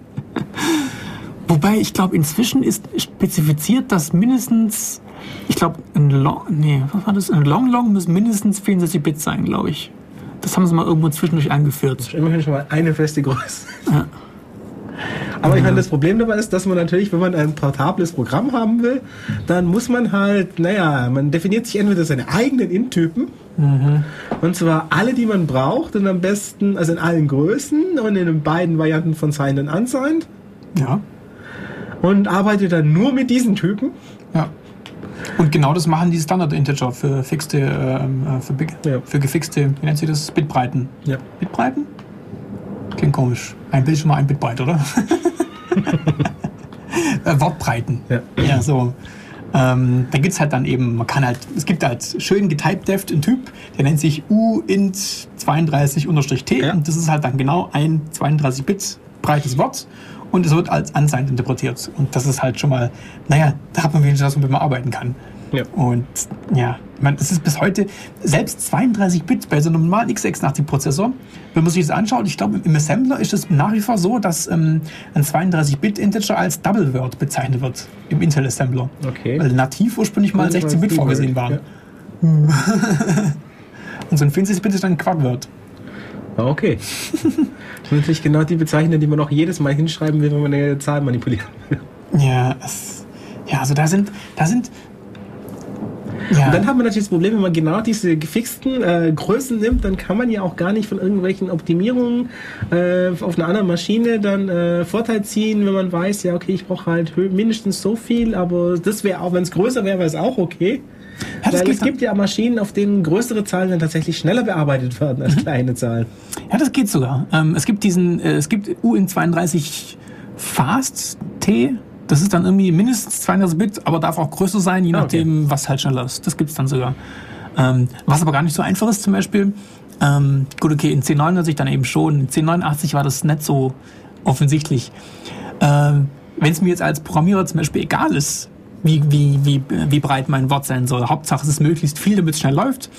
Ja, wie kriege ich denn jetzt mal raus, was denn nativ ist auf meinem Computer. Das ist ganz einfach, weil, naja gut, int ist halt so das, Default, aber int, naja, hm, int ist auf einem 64-Bit äh, x86-Rechner nach wie vor 32-Bit. Blöd. Also das passt irgendwie mit dem int auch schon nicht. Ähm, Long könnte man vielleicht nehmen, aber Long ist ja dann beim paar Compilern dann auch irgendwie dann. Halt einfach nur ein anderer Name für int bei manchen. Ja, auf, auf 16-Bit rechnen ist dann teilweise Long eben dann 32-Bit und das ist dann zwar auch nett, dass es dann viele Bits sind, aber es ist halt dann langsam und ja, was man eigentlich möchte, also äh, es gibt im Standard kein kein Type-Def, was, was irgendwie äh, Native unterstrich T repräsentieren würde. Ähm, das Einzige, was es gibt, und das muss man aber echt wissen, wenn man da einen Standard durchliest, dann kommt da kein Mensch drauf. Und zwar, es gibt ähm, Size-T. Size-T ist definiert im Standard als der Typ, ähm, der als Resultat von Size-Off zurückkommt. Und mehr steht da eigentlich gar nicht. Das ist alles. Und dann wird es halt noch irgendwo benutzt im Kontext von, ich glaube, ähm, von Malloc wird es, glaube ich, benutzt ja. irgendwann nochmal. Oder von ähm, Line-Off, glaube ich, auch noch. Und eben Size-Off. Ähm, und du kannst dir nur aus dem Kontext heraus erschließen, ha ja, das sind alles Sachen, die geben dir irgendwie ähm, Speichergrößen zurück oder Speicherpositionen zurück oder sowas in Richtung. Ähm, das heißt, es muss im Prinzip eigentlich schon mal irgendwie schon so groß sein wie ein Pointer. Weil ich ja irgendwie alles im Speicher adressieren muss. Und dann, haha, kann ich, kann ich annehmen, okay, Pointer, normalerweise Pointergrößen sind dann schon die Größen, die der Rechner nativ verarbeiten kann. Also kann ich, wenn ich das native, wenn ich die native Wortbreite haben will, benutze ich dann size-t. Obwohl das nirgendwo im Standard steht, dass das irgendwie dazu nützlich wäre, dass man hier eine native Wortbreite kriegen könnte. Ja, und es bricht dann natürlich, wenn du dich darauf verlässt und äh, der Entwickler von dem System meint, nee, komm, wir verwenden als Pointer was anderes als das, was nativ hier läuft. Naja, also denkbar wäre das. Es gibt ähm, die, so, so lustige Bezeichner, damit man einigermaßen abschätzen kann, welche Architektur für welche Typen welche Wortbreite benutzt. Da gibt es dann äh, modernerweise zum Beispiel ähm, die LP64. Das heißt, ich kann äh, davon ausgehen, dass Long und Pointer 40 Bit breit sind. Ähm, wobei bei Windows bricht es dann schon wieder. Windows hat zum Beispiel äh, LLP, da sind dann Longs immer noch 32-Bit, obwohl es auf Windows 64 eigentlich 40-Bit sein könnte oder sollte oder wie auch immer. Da muss man dann Long Long nehmen, um überhaupt irgendeinen 40-Bit-Typen zu kriegen. Sonst. Oder weil, Pointer. Ja, Long ist halt einfach 32. Ich meine, Und Pointer, auch, ja. Ja, ich meine, das Schöne in Pointer ist ja auch eine Zahl. Ja, ja, ja. Und bei 1099 muss man dazu sagen, eigentlich, es gibt inzwischen auch einen Pointer-T. Also bei, bei 1089 gab es es eben noch nicht. Da gab es nur diesen, äh, dieses Size-T. Und witzigerweise, es gab schon einen, einen, einen Pointer-Diff gab es schon. Das ist dann die, die Signed-Variante von, von Size-T. Ja, das war der Unterschied zwischen zwei Pointer. Ja, genau, genau. Da kommt man Distanzen zwischen zwei Objekten irgendwie ähm, ähm, äh, sich ähm, ausrechnen oder sowas in Richtung. Ja, ja irgendwas in der Richtung. Wenn man weiß, dass zwei Structs hintereinander sind, kann man ja dann sagen, okay, wie weit sind sie auseinander? Wie groß ist das Ding? Zum Beispiel. Ja. Könnte man vielleicht auch anders rausfinden, aber. ja. ja, und ähm, wie, wie, sind wir da jetzt von C 0x drauf gekommen? Hm. Ähm. Ja, genau. Bei, bei C 0x sollen diese Fixed-Size-Type-Devs äh, ganz neu in C endlich auch mal offiziell reinkommen. Man kann es oh. natürlich jetzt schon irgendwie reinnehmen, weil C funktioniert ja meistens. Ja. Und ich glaube, viele Leute, also ich kenne ein paar, die es benutzen, dann auch in C++, aber dann wäre es eben jetzt mal offiziell Teil vom Standard. Ähm, was kommt noch? Also, ja, wir brauchen jetzt nicht, nicht alles unterbeten. Die witzigsten Features von C++ 0x, so wie ich sie mitbekommen habe, ähm, obwohl ich ja C++ auch nicht mag und nicht so wirklich benutzen will, freiwillig. Äh, Lambdas kommen in C++. Ah. Ja, ich meine, sind wir auch mal gespannt, was, was das ja, wird. Das, was man jetzt noch dringend braucht. Ja, ich meine, hey, Java kriegt es ja auch so, so Ja. eventuell, wobei ich glaube, die kriegen nur Closures. Ich weiß nicht, Lambdas, ob wir das kriegen. Ich meine, äh, ja, der Unterschied ist ja nur, ob sie den Kontext mitnehmen oder nicht. Lambdas können ja Closures sein und müssen aber nicht. Ah, okay, so. Ja. Also jedes Closure ist theoretisch, also Lambda. Okay, du kannst natürlich auch ein Closure um was nehmen, was du vorher. Also bevor wir groß hier reden, also, Lambda ist eben, wenn man sagt, okay, ich habe hier ähm, normalerweise haben wir ja einen- Methodenkörper. Als Methode eben oder als Function, je nachdem. Und ein Lambda ist eben, wenn man sagt, okay, äh, ich sag ein Lambda und danach ein Körper wie von einer Funktion. Und das Lambda sagt, okay, es nimmt den Körper und produziert daraus ein Objekt, das man aufrufen kann. Also theoretisch das, was man auch kriegt, wenn man in C, äh, C++ einfach einen Pointer kriegt für eine Funktion. Nur halt, dass da jetzt kein Funktionsname dranhängt und sonst irgendwas. Und die Sache ist, okay, welchen Kontext hat das Ganze jetzt? Äh, standardmäßig hat es normalerweise einfach den Kontext, von dem der es jetzt gerade aufruft. Dann ist es normal. Und eine Closure sagt eben, okay, ich nehme den Kontext mit von dem Moment, wo ich erzeugt wurde. Das kann dann so schöne Effekte haben, wie wenn man äh, jetzt ein Callback macht, also irgendein Objekt will einem irgendwann irgendwas mitteilen und man muss ihm halt was in die Hand drücken, dass es benutzen kann. Dann, naja, in Java produziert man eine anonyme innere Klasse und übergibt die, Mhm. was naja, ein bisschen seltsam aussieht, aber wunderbar funktioniert. Und mit Lambdas kann man eben, äh, mit einem Closure kann man eben sagen, okay, man produziert einfach ein Stück Code, der dann richtig auf diese Nachteilung, äh, Mitteilung reagiert. Oder macht dazu aus ein Lambda und er gibt das Ding einfach. Und das Ding auf der anderen Seite sagt, Seite sagt dann einfach, okay, ich nehme das Ding und rufe es einfach Call drauf auf als Beispiel. Und das tut dann schon das Richtige. Und diese Closure kann dann eben auf die inneren Zustände von dem aufrufenden Objekt zugreifen. Und auch, äh, wenn man Garbage Collection verwendet, äh, bleibt dieses andere Objekt auch erhalten, sogar wenn der, die Closure der einzige Referenz drauf ist. Also jetzt zum Beispiel bei Ruby und bei anderen dynamischen Sprachen, die sowas benutzen. Dann kann man also einfach ein großes Objekt produzieren, ein Closure rausziehen, das Objekt theoretisch wegwerfen und halt die Closure übergeben und solange das Ding gebraucht wird, existiert es halt weiter und wenn das andere Ding irgendwann die Closure wegwirft, dann ist das Ding außenrum dann auch später mal weg.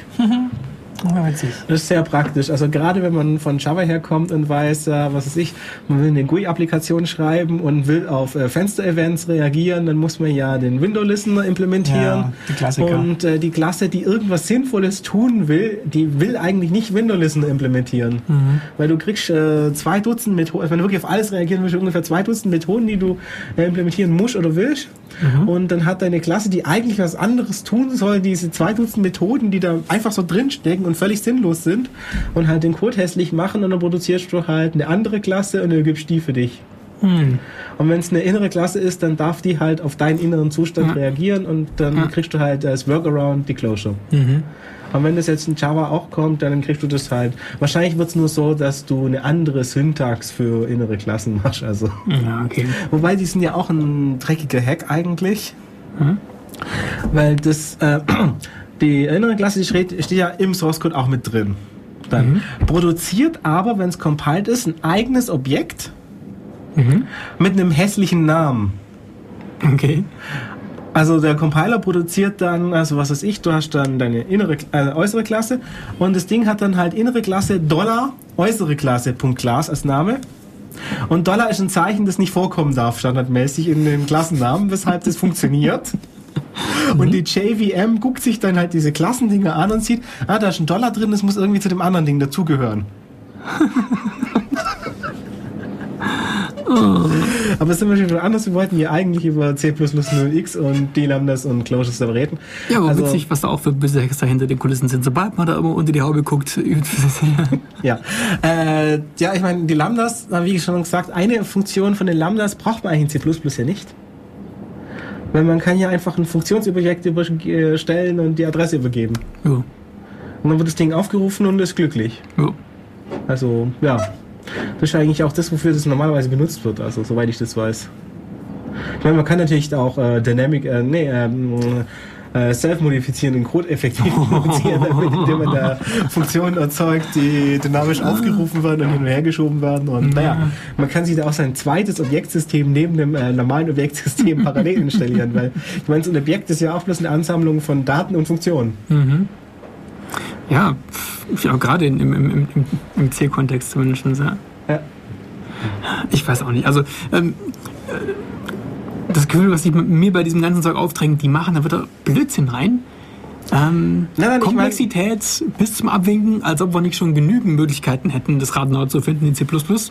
Aber die wirklich dringenden Probleme, die haben sie mal wieder ausgespart. Also äh, ähm, ich Ja, habe zum. Beispiel, ich habe jetzt zum Beispiel die, bei Java diese Closure-Geschichten oder was sie da gerade sonst haben, das interessiert mich relativ wenig, weil da irgendwie tolle anonyme äh, Händler hier äh, schlumpfiger äh, abstrahieren zu können, das ist mir eigentlich wurscht.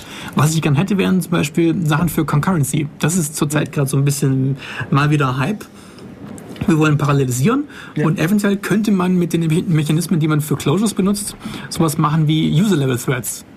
Ähm, dass du also im Prinzip den Kontext äh, von einem, ja, wie nennt man das, von einem. Aktor, ich, ich benutze mal einfach diese Aktor-Sprechweise jetzt, dass ich also den, den Kontext von so einem User-Level-Thread, von so einem kleinen Mini-Thread, das nennt sich den Aktor, dass ich den einfach speichere, zurücklegen kann, kostet praktisch nichts und dann auf die Art und Weise mit, weiß ich, 20.000 Objekten rumvorwerken kann innerhalb auf einem Prozessor und auf dem nächsten Prozessor nochmal 20.000 Objekte und damit dann ähm, schön abstrahiert mehrere Ausführungsfäden laufen lassen kann, ohne dass es mich groß kümmert, was ich da jetzt mit irgendwelchen Locking-Geschichten machen muss oder dass halt äh, Threads erzeugen und äh, zumachen so schwergewichtig sein sollte und dass man Inversion of Control braucht, dass ich einen großen zentralen ähm, Scheduler habe, der hier äh, alle Mini-Threads kennen muss und es dann schön verteilen muss. Nee, das macht dann eben das, äh, die, die Runtime für mich automatisch. Das ist eigentlich alles ganz nett und das finde ich witzig, wenn sie das hätten in Java, das machen sie aber nicht.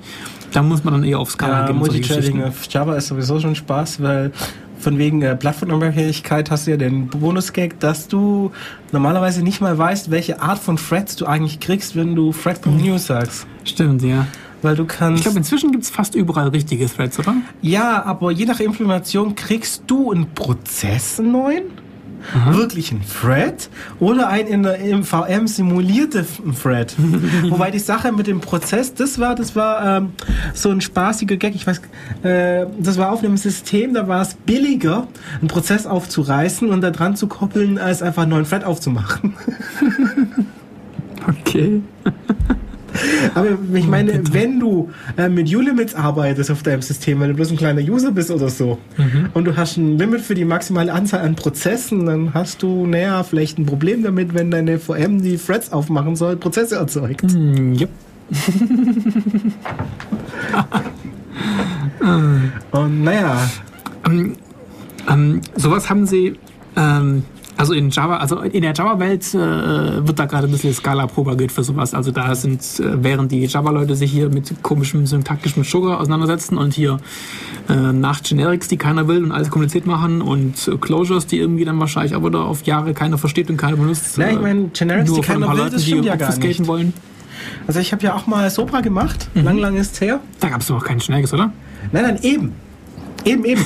Und äh, dank dieser wunderbaren X-Soy, so ein wunderbares äh, Design-Tool, mit dem man die Software designt, bevor man überhaupt anfängt, ein Stück äh, Code zu schreiben, die Mhm. wunderbar und großartig ist, gell? Die ist echt super, die wird von allen Leuten nur geliebt. Ähm, naja, hat man das Problem, man macht eben irgendwelche Blub-Dinger Mhm. und braucht dann eben Blub-Listen. Also ganz normale, stinknormale Listen, die halt bloß Blubs aufnehmen und Blubs abgeben. Mhm. Und naja, das sollst äh, die ja einzeln machen. Das heißt, du hast eben Blubliste und Blaliste und Schwallliste und Laberliste und so Zeug und die Dinger sind alle absolut trivial, weil sie tun halt nichts anderes als Blubs aufnehmen und abgeben. Nur ist es ja jedes Mal ein anderes Blub. Äh, die Standardliste ohne Generics kann ja bloß Object aufnehmen und abgeben und ist das Genau. Einzige, was es dir zusichert. Ja. Wenn du jetzt aber die Typsicherheit haben willst oder gezwungen bist, die zu haben, Mhm. dann musst du ja äh, von Liste ableiten und alle Methoden überschreiben mit einer Popel-Sache, die einfach bloß wrapped. Und halt entweder eine, die Aufnehmenden haben halt eine engere Beschränkung immer auf Blub und die Abgebenden müssen dann immer einen Typecast haben. Ja. Äh, meine Lösung war, ich habe dann in Java einen trivialen Codegenerator geschrieben, der eben Bla-Liste produziert, genau auf die Art. Und der hat dann halt so 20 sehr langweilige Klassen generiert. Aber eigentlich, naja, du nimmst halt Generics und sagst, ich hätte gerne eine Bla-Liste und gut ist. Ja. Hättest du nicht auch Ich einfach meine, das Instance halt- auffragen können? Was? Hättest du nicht einfach äh, äh, durch die Liste durchitterieren können und jeweils fragen Instance auf, ja, was ist denn das, was Nein, da das kommt? bringt ja nichts. Du willst ja die Typsicherheit von der Rückgabemethode. Ach ja, Und du sagst get next und das soll ja blub rauskommen und nicht object. ja. Und dann musst du das formal typecasten und hoffen, dass dir nichts Schlimmes passiert. Ja, Eben. ja. Und deshalb dieser Code-Generator, der einfach völlig nutzlose Bits effektiv generiert hat. Und mit Generics ist es nicht mehr. Ich meine, Generics ist wirklich eine Lösung für so einen ganz rostigen Nagel, der lange Zeit in den Füßen der Java-Entwickler drin gesteckt hat. Ja, mein Gott, ja, Und der Carsten ist auch. evil, aber pff, da hast du wieder so, so ein bisschen Benefit für so ein bisschen Komplexität, das wieder reinkommt. Ich weiß es. Ja, klar. Das ist halt die Frage, ob es sich wirklich lohnt. Nein, das halt Und ganz wirklich- los wirst Typecasten ja auch nicht. Ja, na, nein, ich meine jetzt nicht, dass das, das Typecast wegmacht, sondern es war wirklich ein Feature, das Entwickler seit der ersten Version von Java, die released wurde, gefordert haben. Wirklich Java war draußen, sie gucken sich's an und sagen, wir hätten gerne Templates. Ja, aber wenn du auf sowas hörst, dann gibt es auch bestimmt welche, die wollen Go-Tos haben. Äh, lach jetzt nicht, aber okay. naja, es gibt immerhin gelabelte Breaks. Also, Ja, ja, so weit weg sind wir ja gar Äh, nicht. by the way, GoTo is a reserved word in Java. Stimmt, ja, genau. Future Extension. Ja, also wirklich so eine Sache. Also jahrelang haben die Leute nach Generics geschrien, also nicht nach Generics, sondern nach Templates halt. Ja. Aber es ist halt wirklich so ein Fall, der tut wirklich weh, wenn man es nicht hat. ja. Weiß nicht, vielleicht bin ich hier Grumpy Old Man. Wir haben das auch ohne Generics hingekriegt. Ja, natürlich, es geht auch ohne. ja. Und ich meine nicht so als junger, Und es geht auch in C. junger, hipper, dynamischer sagt, äh, Typen? Ja, mal, Ich brauche Rückgabetypen, wozu? Ja, guck mal, ich, wenn, wenn sich irgendwie äh, anbietet, dann mache ich es einfach in Python dann. Dann mache ich es halt ganz dynamisch. Eben, Dann brauche ich gar keinen Typen mehr. genau. Ja, ich meine, die Objekte Das sind immer noch richtige typisiert, aber... Ja. Ja, ja, das richtige Werkzeug halt für einen richtigen Job. Ich meine, das Ja, ist doch, ich habe ja gar nichts dagegen, dass man das, dass man das auch anders macht. Ja, ich meine, das ist das Problem. Niemand, niemand will wirklich C oder C++ programmieren, aber jeder tut's halt, weil es schnell sein soll. Ja. Also ich hatte mal ähm, so eine lustige, also man wollte mal einen GUI haben für den Display.NET Client, dann hat man halt dann oben drauf irgendein lustiges Visual Basic halt draufgeschraubt und unten drunter halt den, den, den, den, den, C-Code gehabt, Ja, der dann eben effizient läuft mit Vektoreinheiten und was weiß ich was hier Ja. auf Bits optimiert. Das, das ist, finde ich, eigentlich prima. Ja, das haben wir noch eine sein. Minute. Oh, verdammt. Da wollte ich noch ankündigen. Ähm, Ankündigung? LLVM? Nö. Ja. Nein? Doch. Seminar. Sorry, Chaos- So, äh, ähm, nächste Woche ist Chaos-Seminar. Richtig. Ähm, aber nicht über, LLVM. Nein, aber es ist trotzdem. Ja, es ist trotzdem. Also nächste Woche, äh, Montag, 20 Uhr im, in der Uni, im H20, haben Ja. wir wieder unser Chaos-Seminar äh, mit dem lustigen Referenten, moi, das wird dann ich machen, ähm, zu einem Thema, was man irgendwie Ewigkeiten, äh, ja, soll man mal machen, irgendwie auf der Liste stehen hatte und jetzt ist dann mal wirklich soweit ähm, Technikphilosophie. Ähm, ich habe die Folien noch nicht fertig, wie immer, aber es wird bestimmt witzig. Ähm, mal gucken, was man so äh, an Beispielen bringen kann, um das mal ein bisschen zu motivieren. Also auch Leute, die nicht irgendwie hier mal äh, schon Vorbildung haben. Also ihr müsst noch nicht, noch nicht euer, sich euren Kant gelesen haben, um dann reinzukommen, sondern wir machen mal ein bisschen einfach Einführung. Was sagt der Was- Kant über Computer? Ja, genau, ja. ähm, wir machen nicht irgendwie Hardcore-mäßig, sondern wirklich mal eine Einführung. Mit was beschäftigt sich Technikphilosophie? Warum könnte das witzig sein? Ähm, ist es eventuell auch relevant, mal hier für den Kontext vom CCC mal zu wissen, was dann im theoretischen Hintergrund, Gedankengebäuden stehen kann und ja, das mal ein bisschen Bespaßung machen. Ähm, gut, sonst ähm, im Chat kam noch Frage nach Assembler. Da gibt es auch ein Chaos-Seminar dann in drei Monaten. Also brauchen wir heute nicht im. Äh, ist nicht schlimm, dass wir es heute nicht besprochen haben hier mit Assembler. Ja. Das wird dann sogar auch wieder ich machen. Weil Das ich ein bisschen, oder so. ja, ich mache ein bisschen ARM-Assembler nebenher in einem anderen Projekt. Dann kann man das dann da besprechen. LLVM ähm, könnt ihr euch mal runterladen. Ich finde ihn cool. Äh, bleibt jetzt bloß noch äh, hier den Pointer zu sagen. Haben wir keine Zeit mit ihm zu besprechen. Toller Compiler. Also es gibt nicht nur GCC. Probiert es ruhig mal aus. Hilft vielleicht das Zeug ein bisschen standardkompatibler zu machen. Und Ja, ich meine schon alleine, wenn man das in zwei verschiedene Compiler reinwirft und naja, es kommt bei beiden was raus, was tatsächlich kompiliert und Ja, das das, läuft ja. und vielleicht sogar noch ähnliche Ergebnisse liefert, Ja, dann ist ja. man fast schon glücklich. Ja, das hilft schon viel, da ein bisschen hier zu sehr. Wie nennen, wie nennen die, die, GNU-Leute haben doch so ein, so ein lustiges Wort dafür. Äh, Vendor, Trap oder sowas in Richtung. Vendor-specific? Naja, egal. Ja, aber das Problem ist, naja, wenn sie der Vendor sind, dann ist es ja, Ja. nichts Böses. Genau, äh, egal. Kein Bashing mehr, keine Zeit. Okay, ähm, ja, das war's dann, oder? Ja. Also dann wieder ein bisschen zwei Wochen mit Def Radio, mit, äh, ich weiß nicht welches Thema, aber es wird bestimmt sein. Ja, guck mal, dass es in zwei Wochen auch nochmal Death Radio gibt. Ja, genau. Und kommt auf jeden Fall ins großartige Chaos-Seminar über Technikphilosophie und ansonsten noch einen schönen Sonntag. Äh, freut euch über das regnerische Wetter in Neu-Ulm. In Ulm. Ja, in Wir sind ja auf der richtigen Seite der Donau. Achso, ja, stimmt. Ja, ja, wir sind ja wieder im Ausland. also dann genießt noch den regnerischen Sonntag und viel Spaß. Ciao. noch.